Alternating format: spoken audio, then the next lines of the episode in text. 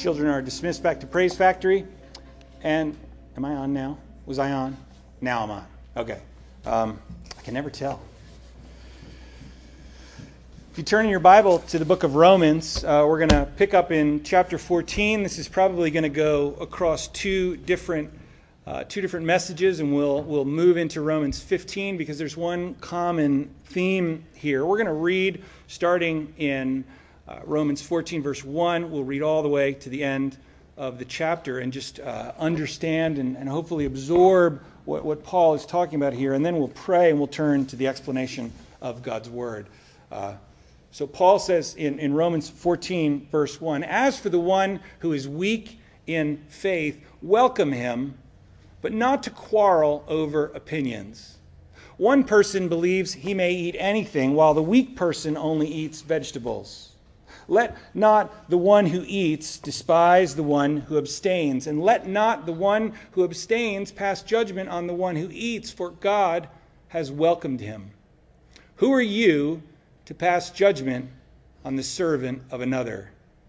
It is before his own master that he stands or falls, and he will be upheld, for the Lord is able to make him stand. One person esteems one day as better than another, while another esteems all days alike. Each one should be fully convinced in his own mind.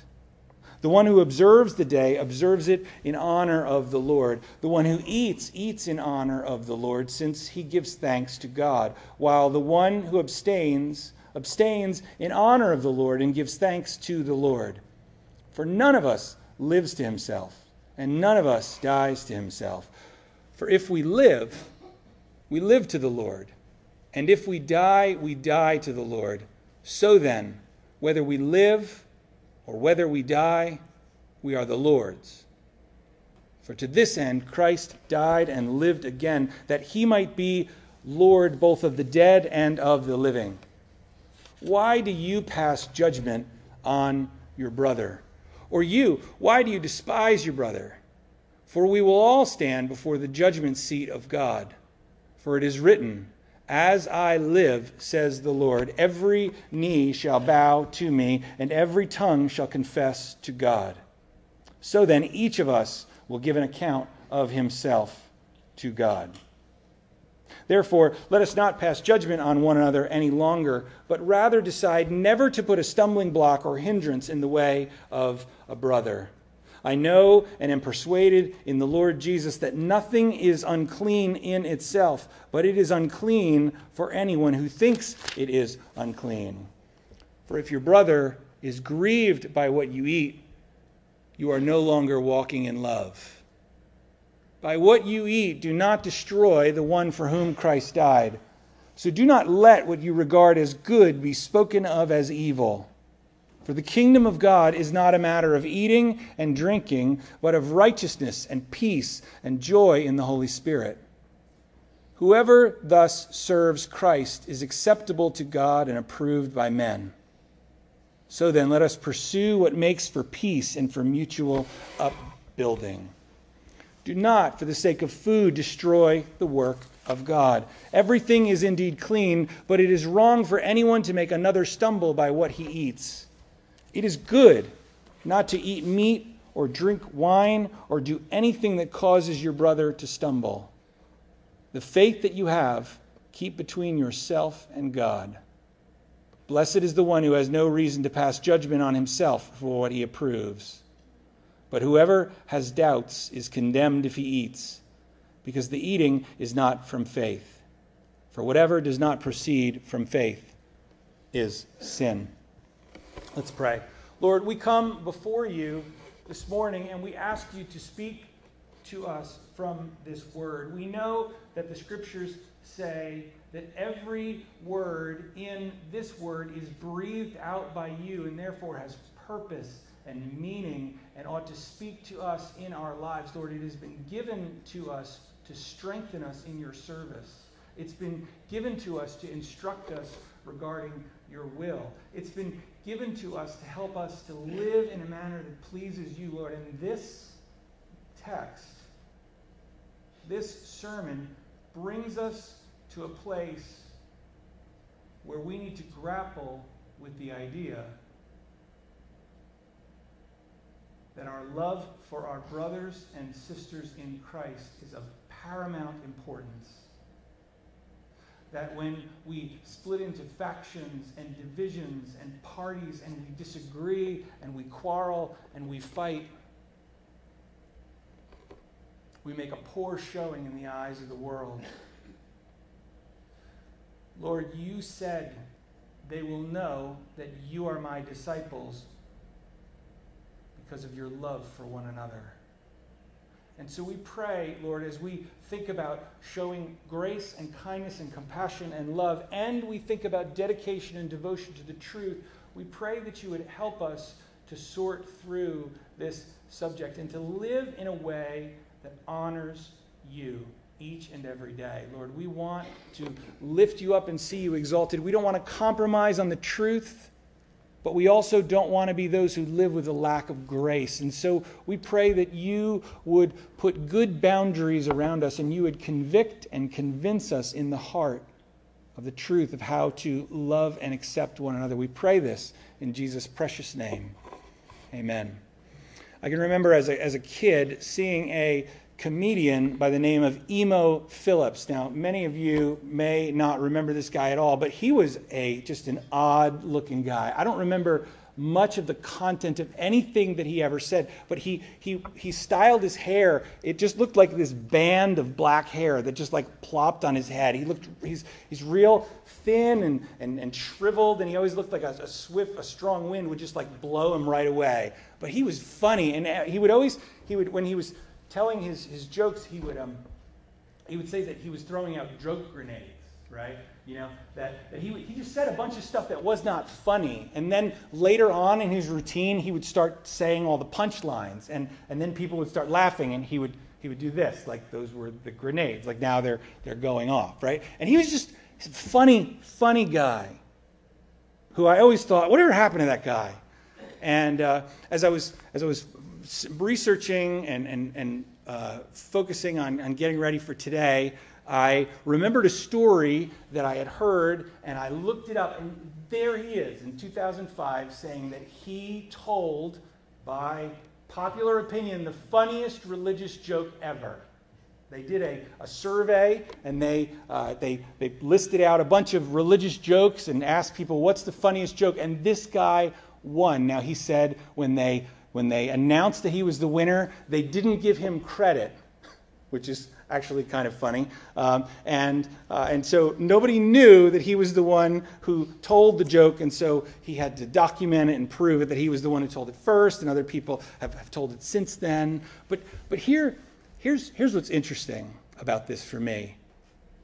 Why is the funniest religious joke funny? What is it that people laugh at? When they laugh at a religious joke, okay? Let me, let me, let me read it to you. I'm going to read it, tell it, okay? This is what he said. Once I saw a guy on a bridge about to jump, and I said, Don't do it.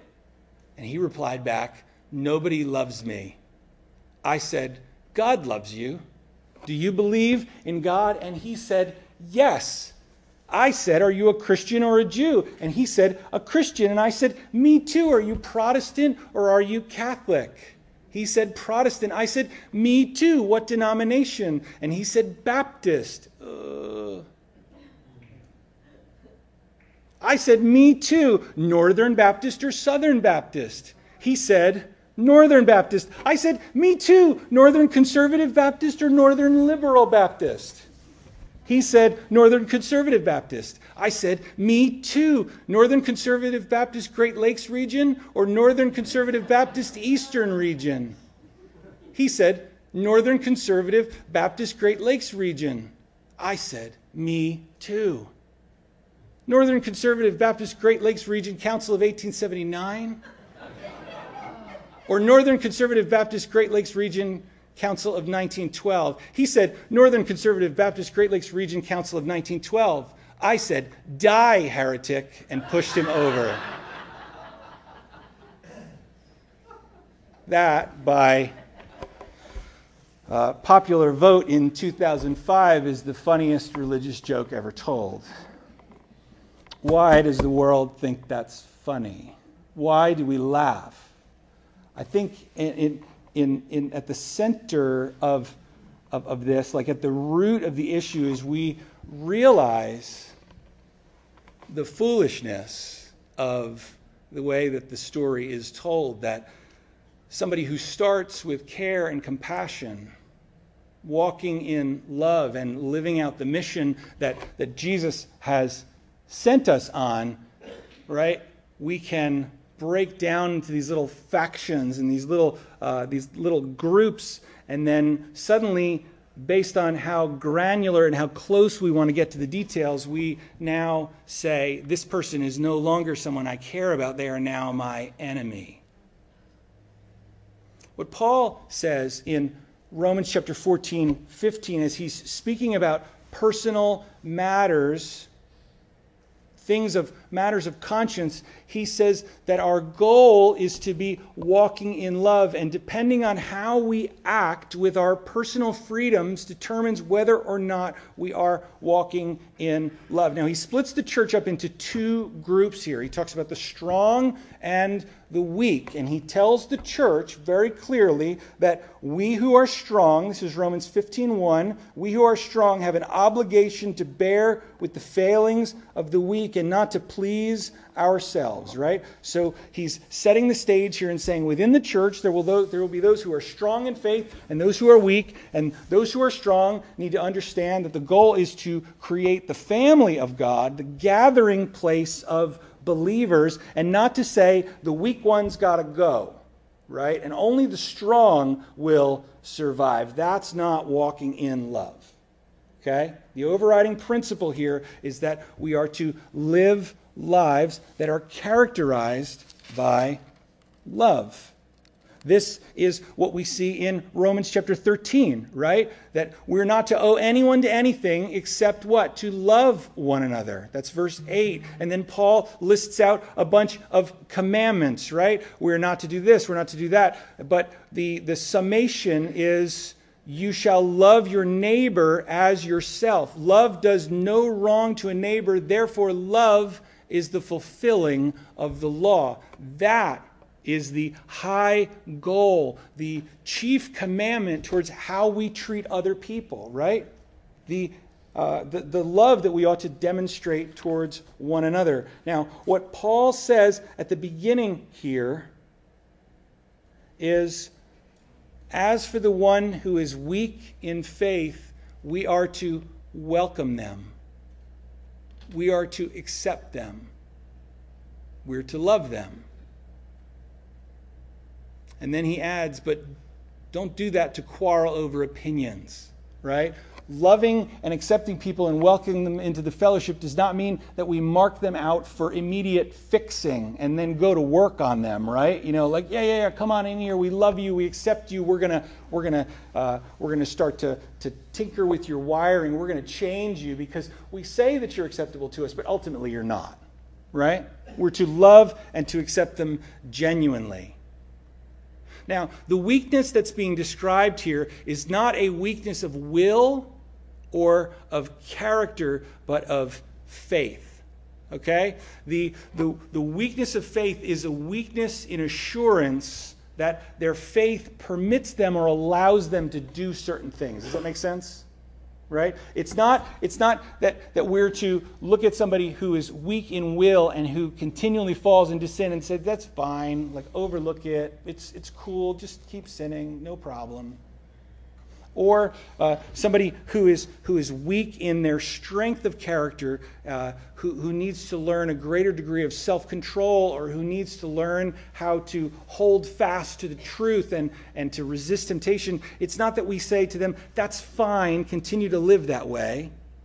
Instead, people who are full of uh, indecision or who are nervous about things or who are frustrated at a lack of clarity on certain issues in the Bible and things that the Bible says don't do this or do that. And then in other places it's not quite so clear. And they're like, what am I supposed to do? How am I supposed to live? And then they start building in a rule system for themselves. I'm going to I'm going to do this. I'm not going to do that. Somebody might look at that and say, we're free in Christ. We, we, are, we are free. We are not under the burden of all those regulations and rules and commands. People who think that way ought not look at others and say, they're weak and we have no time for them. They need to be fixed and corrected. No, Paul says, accept them and love them. Now, he breaks this, this, this group down into, or I should say, scholars have broken this down into four different groups, right? The four possibilities.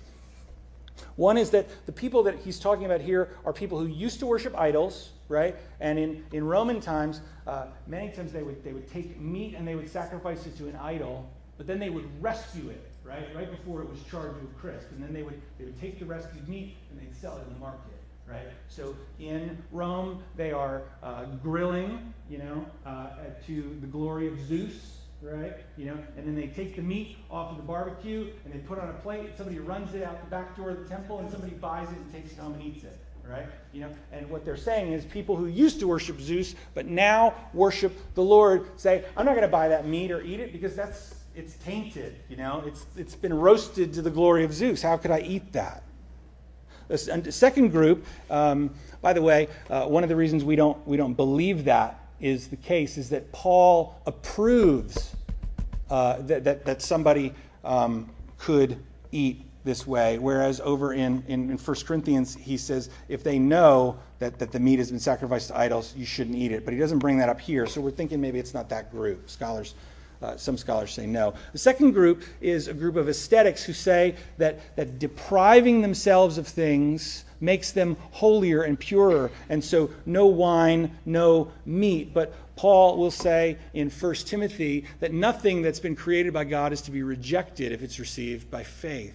Third group is a group of legalists these were, these were people who said we need to continue to hold on to the Jewish code in order to be acceptable by God. We need to obey the Old Testament in order to live in a way that's pleasing to God. And so they uh, keep kosher or vegetarian, you know, and they observe the Sabbath and they honor all kinds of days so that, um, so that they can be right. And then they add Jesus into the mix and they say, this is what God intended now, we don't believe Paul is speaking to that crowd because in the book of Galatians, he says, if anybody adds anything to the gospel, let him be accursed. Right? But here he's being very kind towards these people who believe this way. And so we don't think it's any of those three groups. This is what I believe that there were in Rome Jewish Christians who thought that it was better for them to continue to commit to the Jewish regulations regarding diet and days. They kept kosher. They, they just wanted to stay in this frame of life because, culturally speaking, they said, This is where we came from. This is what we're used to. This is the way that we're going to live. It was their tradition, it was their pattern. And so the Romans who were around them who, who never knew any of this were like, Why do you live this way? Stop it. You know, like, look at me eating this great big plate of meat. You know, I'm, I'm happy over here. And, and, and the Jews were like, eh, you know, you need to eat this kind of meat, sacrificed in this kind of way, you know, prepared this kind of a way. What happens in an environment like this where two groups have drastically different opinions of the way that things should be done, of the way that people live, is that the strong and the weak begin to compete with one another. The strong look down on the weak, and the weak despise the strong. This is the language that Paul uses. When we fast forward to Paul's vision for the church, if you flip over to uh, Romans 15, Paul says this in Romans 15 5. The, the divisions between weak and strong, meat eating, not meat eating, vegetable eating, not vegetable eating, wine drinking, not wine drinking, right? These, these uh, groups that are colliding are replaced by something else in Paul's vision of the church, and that is a church that loves one another and worships the Lord together. Look at Romans 15:5 where Paul says, "May the God of endurance and encouragement grant you to live in such harmony with one another, in accord with Christ Jesus, that together you may with one voice glorify the God and Father of our Lord Jesus Christ.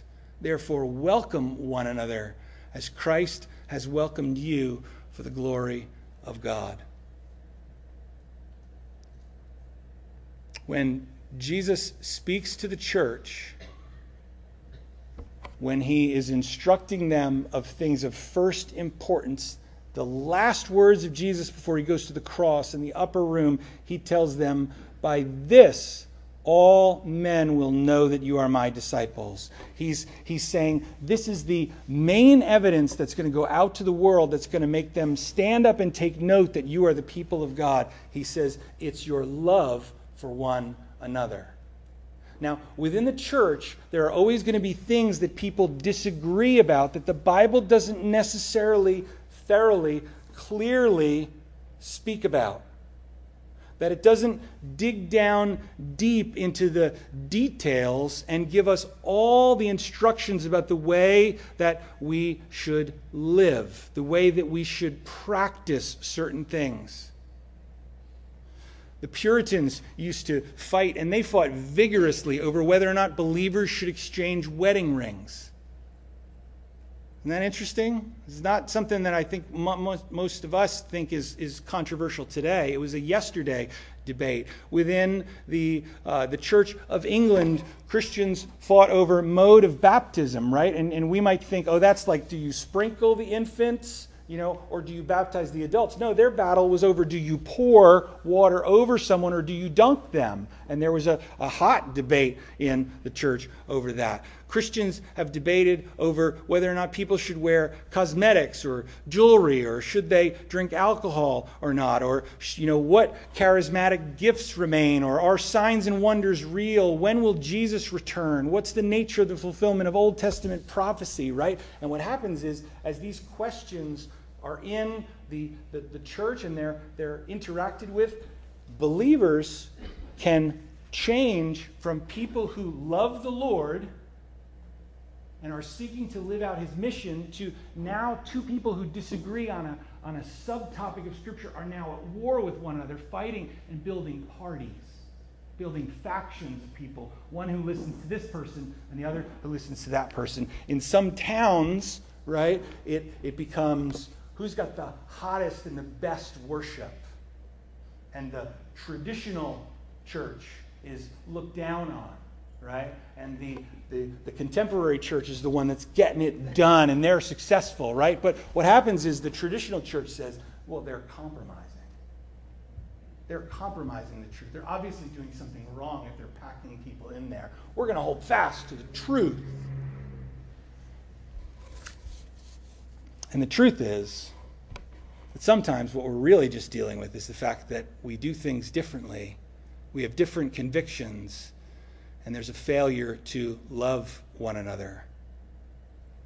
Paul says this, using the example of what was in front of the church at that moment food, days, right? Wine drinking, not wine drinking. He says that these things are not the essentials. In verse 17, he says this The kingdom of God is not a matter of eating and drinking, but of righteousness and peace and joy in the Holy Spirit.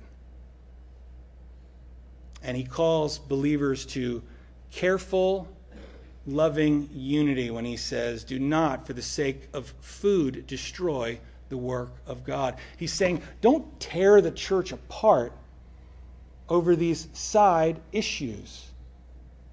Don't tear the church apart. Focus on what is essential. Now, he's not telling us not to have deep convictions because in the very next chapter, he's going to say, Watch out for false prophets, right? He's going to he's going to call people to discernment and to ask deep questions. But what he's saying here is avoid heaping on judgment and saying this one is worthless. This one is inferior. This person is totally not saved. You know, they're obviously a compromiser, obviously wrong. We can find these divisions in churches when, when people want to help the poor, right? Locally, or they want to send their money across the ocean to take the gospel where it's never been. And so churches are, are, are, focused on local action and or they're focused on international work. You know, somebody wants to focus on education, another person wants to, to focus on feeding. And so these two ideas become uh, ones that, that compete. Instead, Paul's focus is that the very real differences that Christians have with one another about different theological questions ought not to divide our fellowship together in Christ. We ought to have the ability to have diverse opinions on things. I don't know about you, but I find that when someone challenges my opinions on things, I have to think about my opinions on things and if ultimately I'm right, my opinion or position on something is stronger, right? Not weaker. Because I'm like, I'm going to think about this and I'm going to, you know, plan out all my, my arguments and my rationale behind it. And my, my position gets stronger, right? And hopefully I'm not being totally stubborn, you know, and if I'm not being stubborn, maybe if somebody's right, I'll say, you know what, you're right. You're right about that.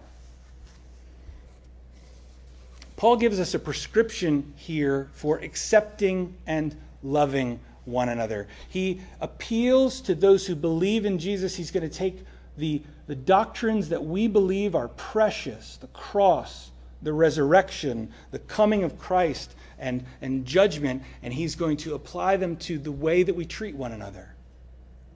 And he's going to say that these things, his death, his resurrection, the fact that he's coming again, the fact that we will all be judged, have to do with the way that we love one another. One pastor called his sermon on this text High Doctrines for Humble Duties. Paul's prescription for division is this. He says, As for the one who is weak in faith, welcome him, but not to quarrel over opinions. Accept the one who is weak in faith. If somebody around you is immature, untaught, mistaken, or weak in faith, we're to accept them as our brother or sister in Christ and not to sneer at them or judge them or think less of them, but instead to say, That is my brother or sister. The word that's used here, welcome, describes the way that uh, Onesimus received Paul in the book of Philemon, welcomed him in as if he were family. It, it describes the way that when Paul, right, and his uh, group of fellow sailors, when their boat was destroyed and they all washed up on the island of Malta, you know, the Maltese, not the Maltese falcon, the Maltese people, right, said, Hey, you're freezing to death, right? You're starving. You've been through a shipwreck. Hey, come and sit by this fire, you know? Like they welcomed them. The Bible says that one day Jesus will welcome us into his presence. That's what we're to do with fellow believers. As for the one who is weak in faith, welcome him, for God has welcomed him. Our treatment of others ought to be similar to the treatment which God has displayed towards us. Think about it. Individually speaking, who are the worst guests in the household of God ever, right? Each and every one of us. None of us has a right to be there. None of us is born acting right. Yet God says, I will make you my child. I will bring you into my family. I will bring you into my fellowship. I accept you on the basis of what my son has done. And he brings us in. Now, accept, tolerate is a dangerous word today. Many people uh, cry for unconditional acceptance and uh, tolerance. That's a, a battle cry. But one way to, to think about this is to say this that, that justification, the fact that God declares a sinner righteous in his eyes, is him declaring that he accepts them.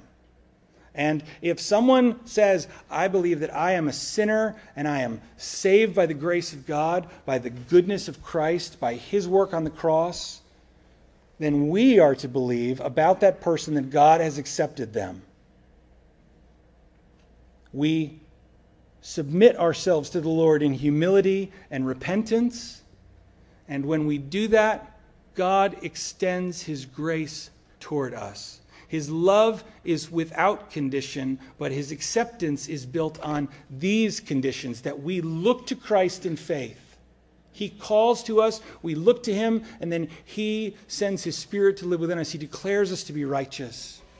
And so when someone says, I'm a sinner saved by grace, we should look at that person and say, That is someone whom God has welcomed. I ought to welcome them as well. Romans 15, 7 says, Welcome one another as Christ has welcomed you for the glory of God.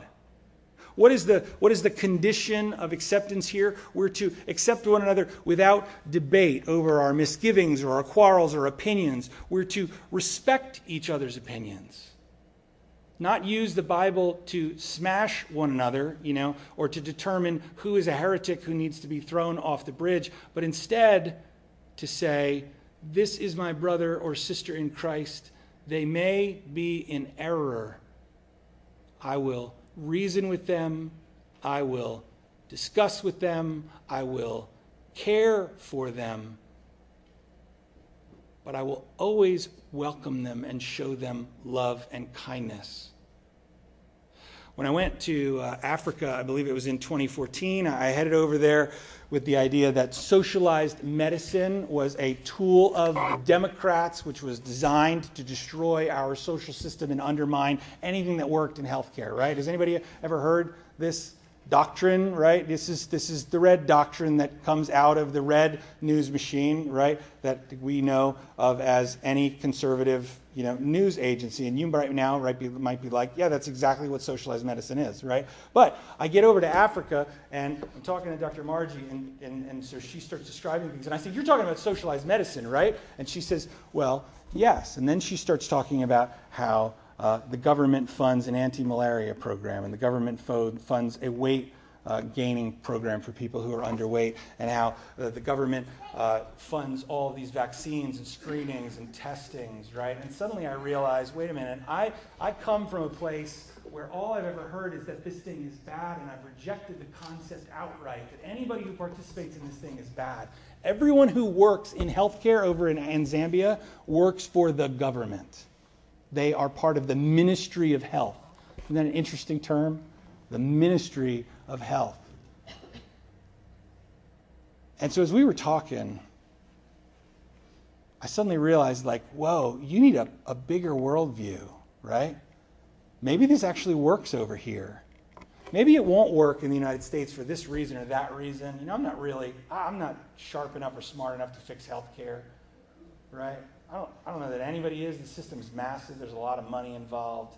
The news does a fantastic job confusing everybody on every single issue that ever comes out. You know, I'm okay. I'm, I'm showing you my highly skeptical political opinion here at this moment.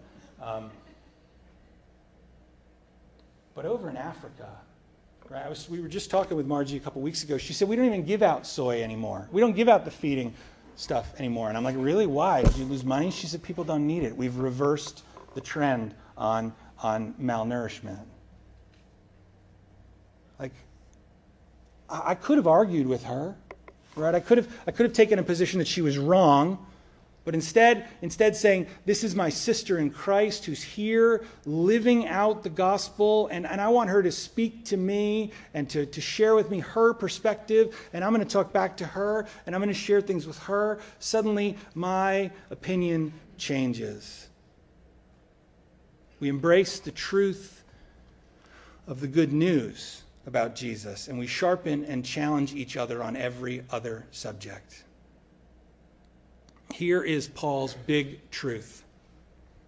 I don't even know that I'm going to get through the majority of what I have to say this morning. Um, but but this, is, this is Paul's big truth. He says, Don't sneer or condemn the weak person, the person who is weak in faith. And then he supports this with four ideas. He says that we're to welcome our fellow believers because God has welcomed him. Verses 2 and 3. One person believes he may eat anything, right? His faith frees him to do so, while the weak person eats only vegetables, right? The person who is committed to this kind of diet says, I'm going to honor the Lord uh, by, by not eating contaminated meat in, in my view, right? And, and, and so they have differing opinions. How should those two people view each other? Paul says, first, they ought to view each other as those who are welcomed by God. So when we look at another believer and we say their practice is different than mine, their, their, their, their approach to things is different, you know, the things that they value are different, if they have confessed faith and trust in Christ, we're to say that is someone whom God has accepted, and I ought to accept them as well. Verse 3 Let not the one who eats despise the one who abstains, and let not the one who abstains pass judgment on the one who eats, for God has welcomed him. The strong might look at the weak and say, Why are they so weak? Pathetic. Pity them. The weak might say, those people they're so they think they're so strong but they're taking such a massive risk they're such liberals look at them but Paul says, don't despise or condemn one another because God has accepted us both.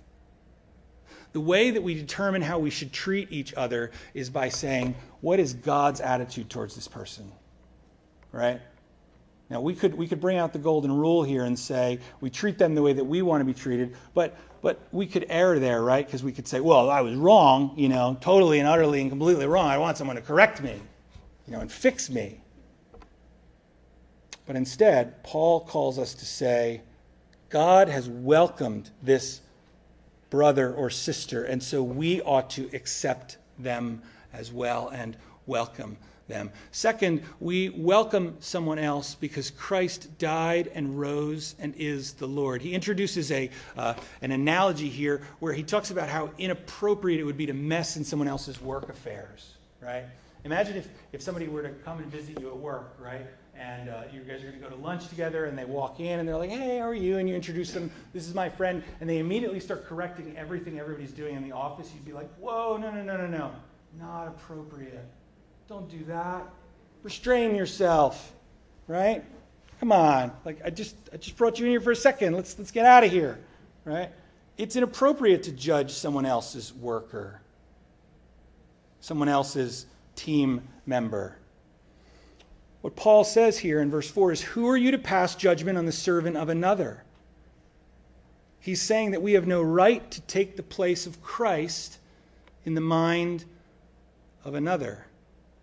Then he goes on to say, It is before his own master that he stands or he falls, and he will be upheld, for the Lord is able to make him stand. Believers are responsible to the Lord, and they're to seek the approval of the Lord, not the approval of the crowd around them.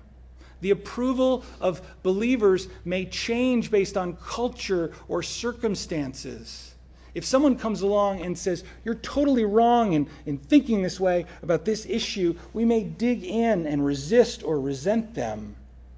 But if we believe at the foundation that we have the approval of the Lord, then we are seeking to serve and honor Him with our whole life. And when someone has a conviction like that and they are saying, I believe that this is the truth of the scripture and this is what God would have me do, we ought to say, you know what? I have no right to get in the midst of that or mess around.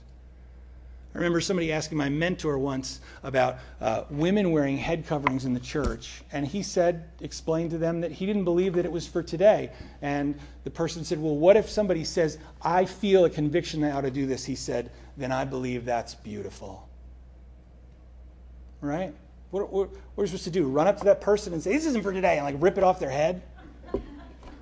That's ridiculous. Who are we to judge another person's servant?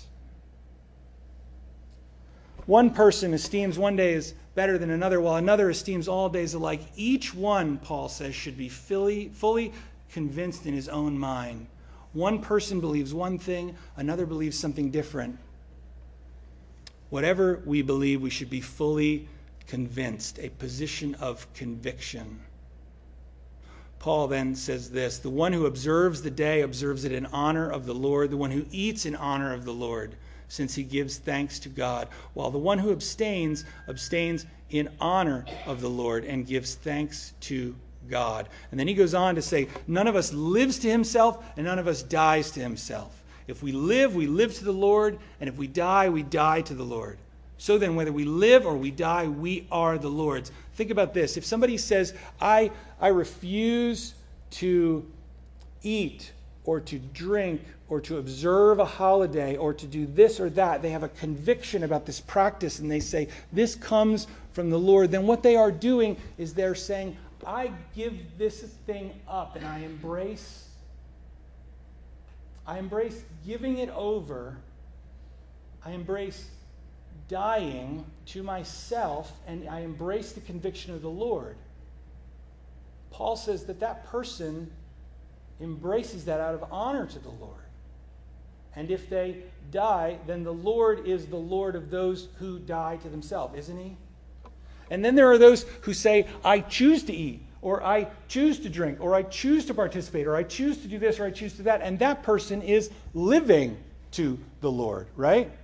And they're saying, I have the freedom to do this. And Paul is saying that God, the Lord Jesus, is the Lord of the dead and the living.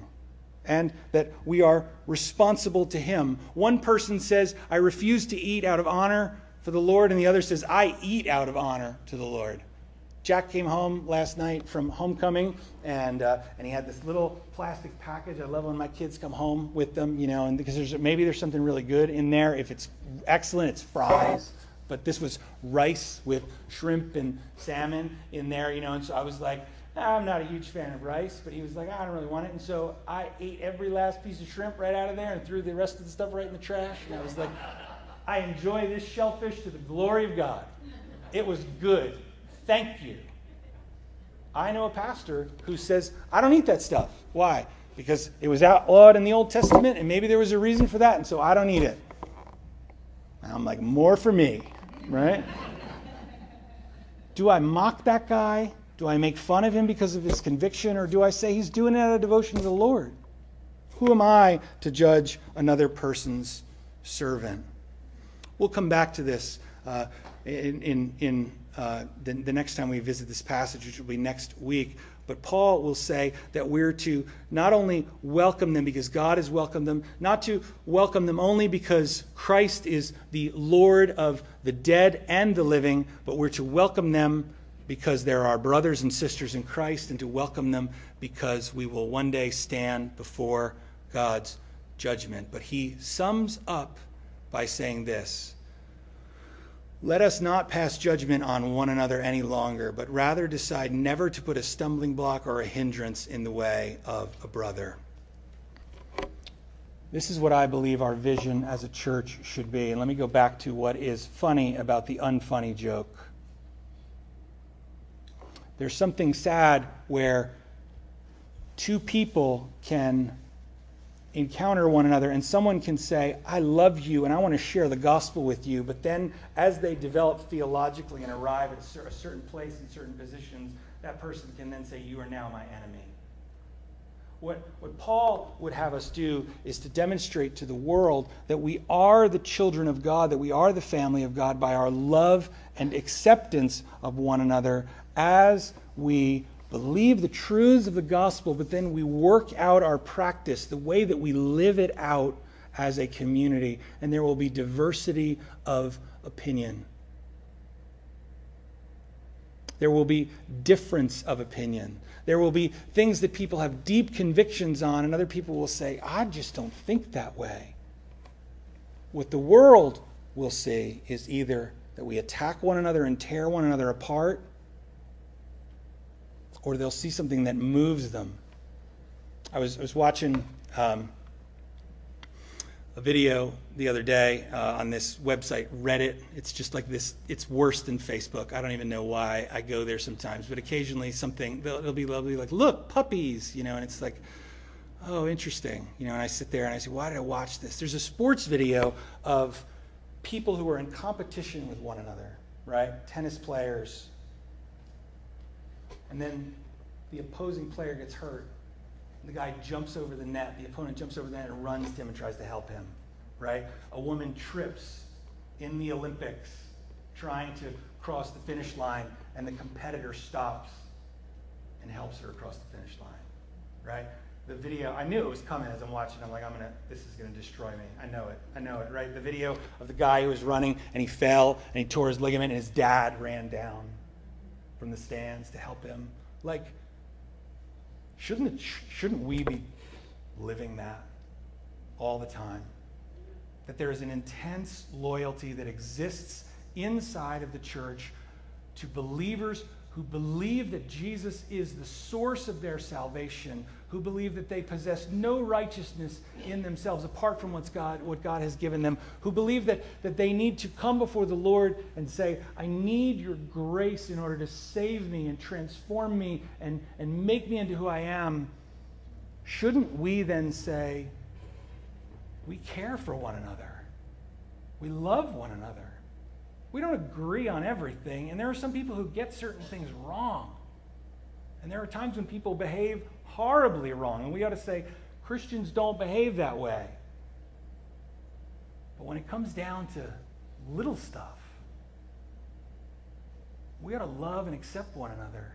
We ought to celebrate when a revival breaks out in another church. When another church says, Man, people are coming to Christ in droves here, we ought to say, Good for you. Let's pray for you and celebrate what's going on. We ought to love one another and care for one another and accept and welcome because at the heart, isn't this what thrills us about the gospel? That we are unacceptable in the sight of God because of our own works. But because He loves us and cares for us, He makes us acceptable and draws us to Himself and says, We are family. And that is a bond that will not be broken. I believe that the world judges the church regularly on our lack of love and care towards one another. Towards one another. And it is the one area that we could easily improve just by denying ourselves, seeking to honor what the Lord has said to us. Now, this is not without complication, and we'll get into that. But first and foremost, we ought to be willing and able to say, God has accepted me. Therefore, I will accept my brothers and sisters in Christ. And this is great evidence of the truth of the gospel to the world that struggles to believe the truth about Jesus. Let's pray as we close. Father, I thank you for your word. I pray that as we uh, make a mess and we crack some eggs and we dig down to the foundations and say, this is the priority. And then we have all kinds of questions about what does it mean and where, what, what does it apply to and what is acceptable and what is not and when do we speak up and when do we not. And Lord, may we agree with you about what the scripture says that we're to accept one another and not split into factions, that we're to love one another, that we're to care for one another. We pray that you would help us to go the distance spiritually, Lord, as we care for one another, and that the world would know that we are your disciples. Also, that the world would know what is said in John 17 that as they see love and unity, they would say, The Father has sent the Son.